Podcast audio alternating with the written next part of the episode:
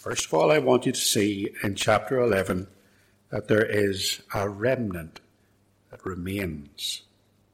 Paul asks an opening question. In the light of his previous arguments in chapter 9 and chapter 10, could it be concluded by someone that perhaps God has cast away his people? Chapter 11, verse 1. I say then, hath God cast away his people? The answer here is a resounding no. And he begins to use three illustrations to show the fact that God never cast away his people. And the first one is his own testimony. He says, I am an Israelite of the seed of Abraham, of the tribe of Benjamin. His own personal witness to how God has saved him a Jew. If God has discarded Israel, Paul argues, how then could a Jew like me ever be saved? The second illustration is God's tenderness. It's a theological matter. These are God's people whom he foreknew. They were the objects of his grace, his predestining love. And then he turns to an Old Testament character, to Elijah. He turns to biblical history to further his argument. He's already said there's a remnant that remains. He has told how he represents that in his own life. He has reminded us of the tenderness of God towards his people, and now he reminds us of Elijah's troubles. Remember, how Elijah had encountered the prophets of Baal on Mount Carmel.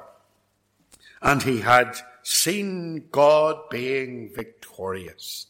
For the prophets of the false God had whipped themselves and had cut themselves and had praised and shouted and danced and sung and performed all sorts of great gyrations around their altar in order to try and call down from heaven the fire of Baal.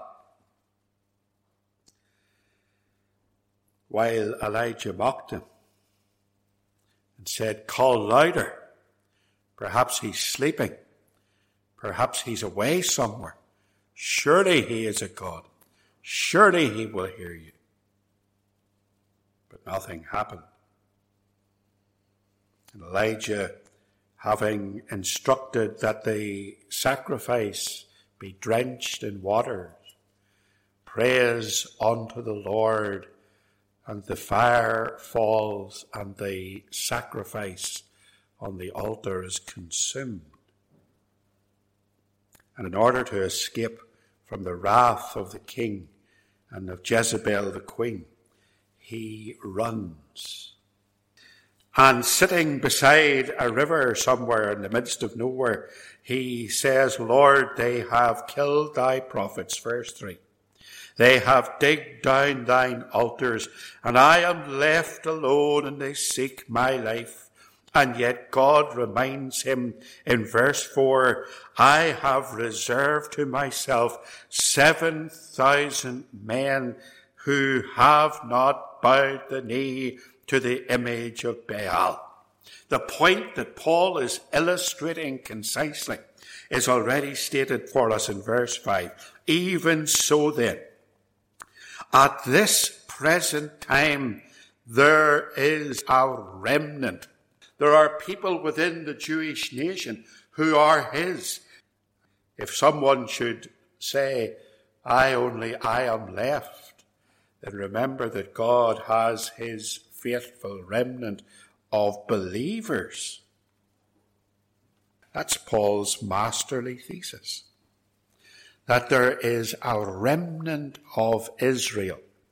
But look at how he describes them. It is a remnant according to the election of grace. There we have to distinguish very carefully. Because when we think of the Jewish people of today, what are we thinking of? The modern Jewish religion is based on Pharisaism. Remember that Pharisaism was a false religion. It wasn't part of the Old Testament covenant. Pharisaism, it was based on salvation by works, by attempting to keep the law, by hedging the law so that you would not break it. And yet, of course, we learn in God's word that none of us can keep the law, for we're all sinners. So Paul makes a very great distinction here in verse 5. Those that are the remnant of Israel are not those who are keeping the law through their works, but those who are according to the election of grace. In fact, he describes this even further in verse 6. He says, And if by grace, then it is no more of works. Those who are trying to please God in the Jewish nation by their works, they, they are not the ones who are part of that remnant. It is those who are of the election of grace. For if it is no more of works, otherwise grace is no longer grace, is no more grace. Throughout Old Testament, there were people who called themselves Israel. And some of them were Baal worshippers. And some of them were unfaithful. And many of them followed after other gods. And many of them lived unworthy lives. And many of them stoned the prophets and killed the men of God and put their trust in earthly religion and despised the Lord and his law and rejected his ways. Were these people the true Israel? Were these the true inheritors of Abraham's promise? Were the Jews who we look at today in the nation of Israel, are they the true inheritors of Abraham's promise? The answer, according to Paul here, is no. God's covenant is with those who are his through grace, those who would obey him as a response to his love not with disobedient, gainsaying people, as he talks about in Romans chapter 10 and verse 21. Let's just turn back a wee bit to Romans chapter 9 and verse 6, just to see how Paul is continuing this same theme right throughout these verses. Romans chapter 9 and verse 6. Paul says, Not as though the word of God hath taken none effect, for they are not all Israel which are of Israel. Just because a man has been initiated into the Jewish faith, or brought into a religion, or has years of, thousands of years of history behind him, none of that makes you an inheritor of Abraham's promise. Chapter 9, verse 7. Neither because they are the seed of Abraham are they all children. We looked at that before. So Paul is constantly saying to these people, now look, just because you claim to be a Jew does not actually make you part of God's Israel. Romans 10 and verse 21. To Israel he saith, all day long I have stretched forth my hands unto a disobedient and gainsaying people. And despite the fact that Paul has clearly told us that not everybody who called themselves Israel actually was a member of God's true Israel, the important point is that Paul is making here is that there has always been a remnant of faithful believers in Israel. It was so in the Old Testament. It was so in Paul's day. He himself was an example. It even is so today. Just because Israel has rejected God, that does not mean that God has rejected his people. A believing remnant believe until this day. Now, who are this remnant? Well, verse 6 and 7 gives us the clue.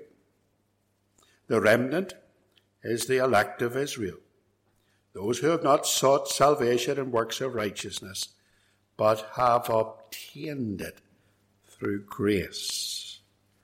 Just the same for us. Just the same as Paul has been saying in chapter 10. There only is one people of God one true Israel, and they come, whether Jew or Gentile, through Christ and his death alone. Paul asks a second question in verse 7. He says, What then? What then? How does this all apply?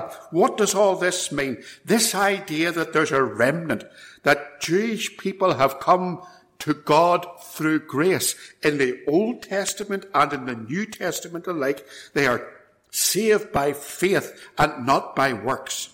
Paul asks the second question. How does all this apply? What then? What about it all? What about my day and his day? It forces him to a hard conclusion. And the conclusion is that the righteousness that his people were so earnestly seeking after, they didn't find. What then? Verse 7. Israel hath not obtained that which he seeketh for. Now, who has obtained it? The elect. The elect have obtained it, and the rest were blinded, hardened against the gospel. So while the Jews have been hardened, God has not turned his back on them. There's always been a remnant. But that rejection, if uh, we like to put it that way, is therefore reversible. Just because they rejected the Saviour, that does not mean that they cannot be saved. God has a purpose in Israel's failure. Look at verse 11. For in chapter 11 and verse 11, Paul says, I say then, have they stumbled that they should fall? God forbid. But rather through their fall, salvation is come unto the Gentiles. Now, Paul has another threefold argument here, just like he had after his last question. Through Israel's fall, salvation came to the Gentiles. It was necessary in God's great plan of redemption, somewhere in the hidden counsel of God, for his chosen people of that day to stumble and fall and reject the Messiah so that the Gentile nations could be brought within God's covenant. I say then, have they stumbled that they should fall? God forbid. But rather, through their fall, salvation is come unto the Gentiles. This next wee phrase is interesting. For to provoke them to jealousy. Now, if the fall of them be the riches of the world, and the diminishing of them the riches of the Gentiles, how much more their fullness? A couple of weeks ago, I was listening to an internet sermon by one of the televangelists. One of these people who believe that God wants you rich. God has ordained that you should have a private jet. If you haven't got one yet, you should go out and declare it and proclaim it and you will get it. And you'll have a Mercedes as well, or maybe go for something better than a Mercedes, maybe a Rolls Royce or something. Just declare it. Just, just name it and claim it and it'll be yours because God wants you rich. And then he made the argument, now why does God want you rich? Here's why. To make the Jews jealous. Because they want to be rich too. Did you ever hear such a bit of scripture twisting in all your life? And a bit of racial uh, discrimination as well, stereotyping. we have been greatly blessed by God in salvation. And one of the purposes of that is that God would, through our blessing, be the restoration of salvation to the nation that ought to have blessed other nations. Israel will fulfill her purpose in God's plan. 11 and verse 15 and we read it there. For if the casting away of them be the reconciling of the world, what shall the receiving of them be but life from the dead? So, Paul has a portrayal here of Israel's future. He's saying to us here that their rejection of the Saviour is not necessarily final because sin can be forgiven. And all of us who have at some stage rejected the Saviour in our lives can come and repent of that and be forgiven. And Paul has a portrayal, two more illustrations to explain about how he will bring his people together at the last day. Here it is, verse 16. A loaf of bread. For if the first fruit be holy, the lump is also holy. And if the root be holy, so are the branches. The Jews, when they would have baked a loaf, would have offered a piece of every loaf to the Lord as the first fruits of the bread. And if the first fruits of the bread were holy, then all of the loaf was holy, since it was made from the same dough. So it is with Israel. The fruits of Israel were holy, godly men and the whole lump has a potential for that holiness. Here's what Paul says. If the, if the first fruit be holy, the lump is also holy. If the root be holy, so are the branches. He's talking about an olive tree. So his first illustration is a loaf. His second illustration is a tree, an olive tree. An olive tree is an olive tree because it has olive tree roots. Israel is an olive tree and the branches are diseased and withered, and the pruner has come and has cut the branches off it, but the roots remain with the potential to produce good fruit. There, there are godly roots. So Paul introduces a new factor. This pruner who came and took away the old dead uh, branches off the olive tree has gone to a wild olive tree and has taken the branches of that and has grafted them onto the good olive tree. A wild olive tree has been engrafted onto the tree. The Gentiles who are that wild olive tree have been taken and engrafted into Israel. You often hear Arminians pointing the finger and saying, we don't believe in your replacement theology. Who ever talked about replacement theology? The church has not replaced Israel. The church has part of Israel. It is grafted into the root. It is drawing its strength from the root and it is growing as part of the tree. It's why we should never despise the Jews or look down upon them. There's no room for anti Semitic sentiments and attitudes among believers. Israel is the main tree, not the other way around.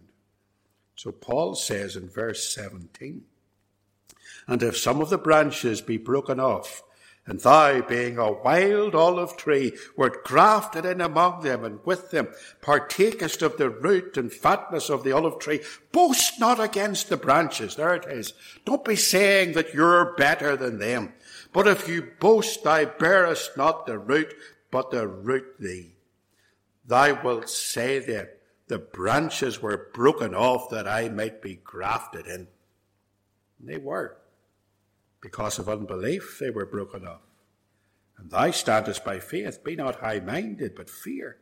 Verse 21 For if God spared not the natural branches, take heed lest he also spare not thee.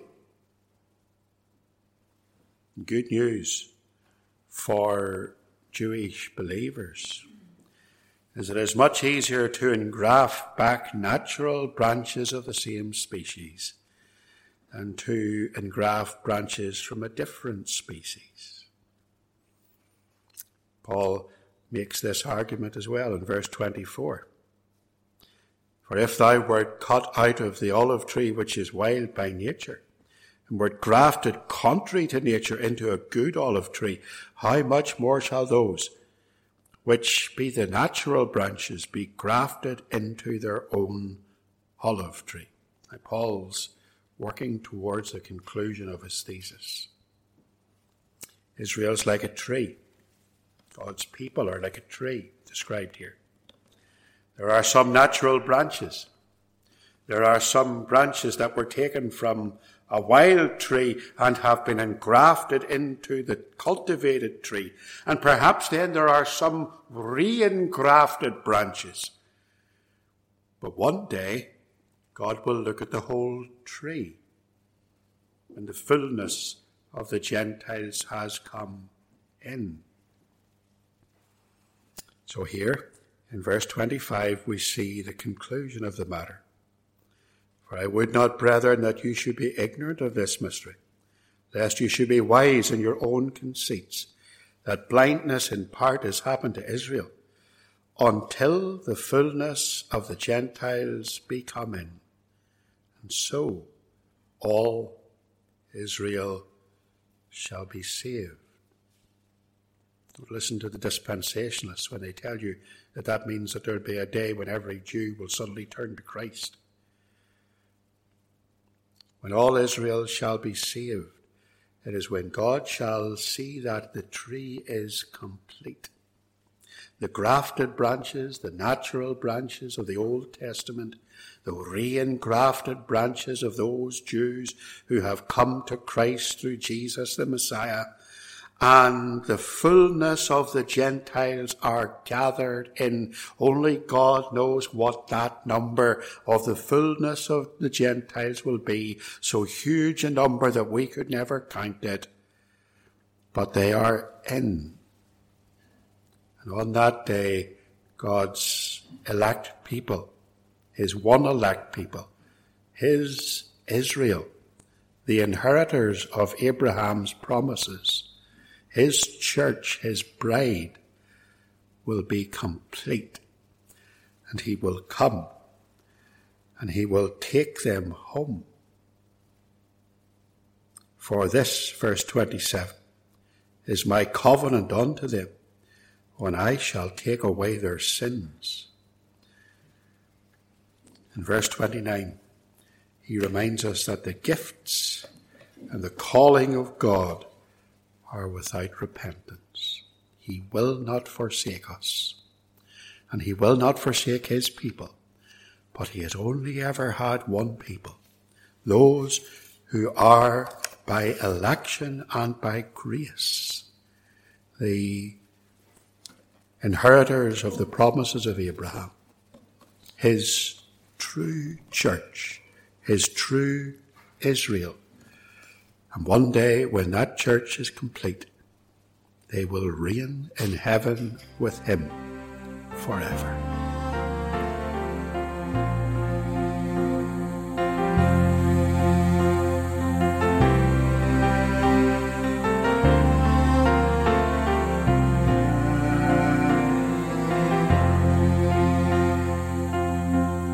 Thank you for listening.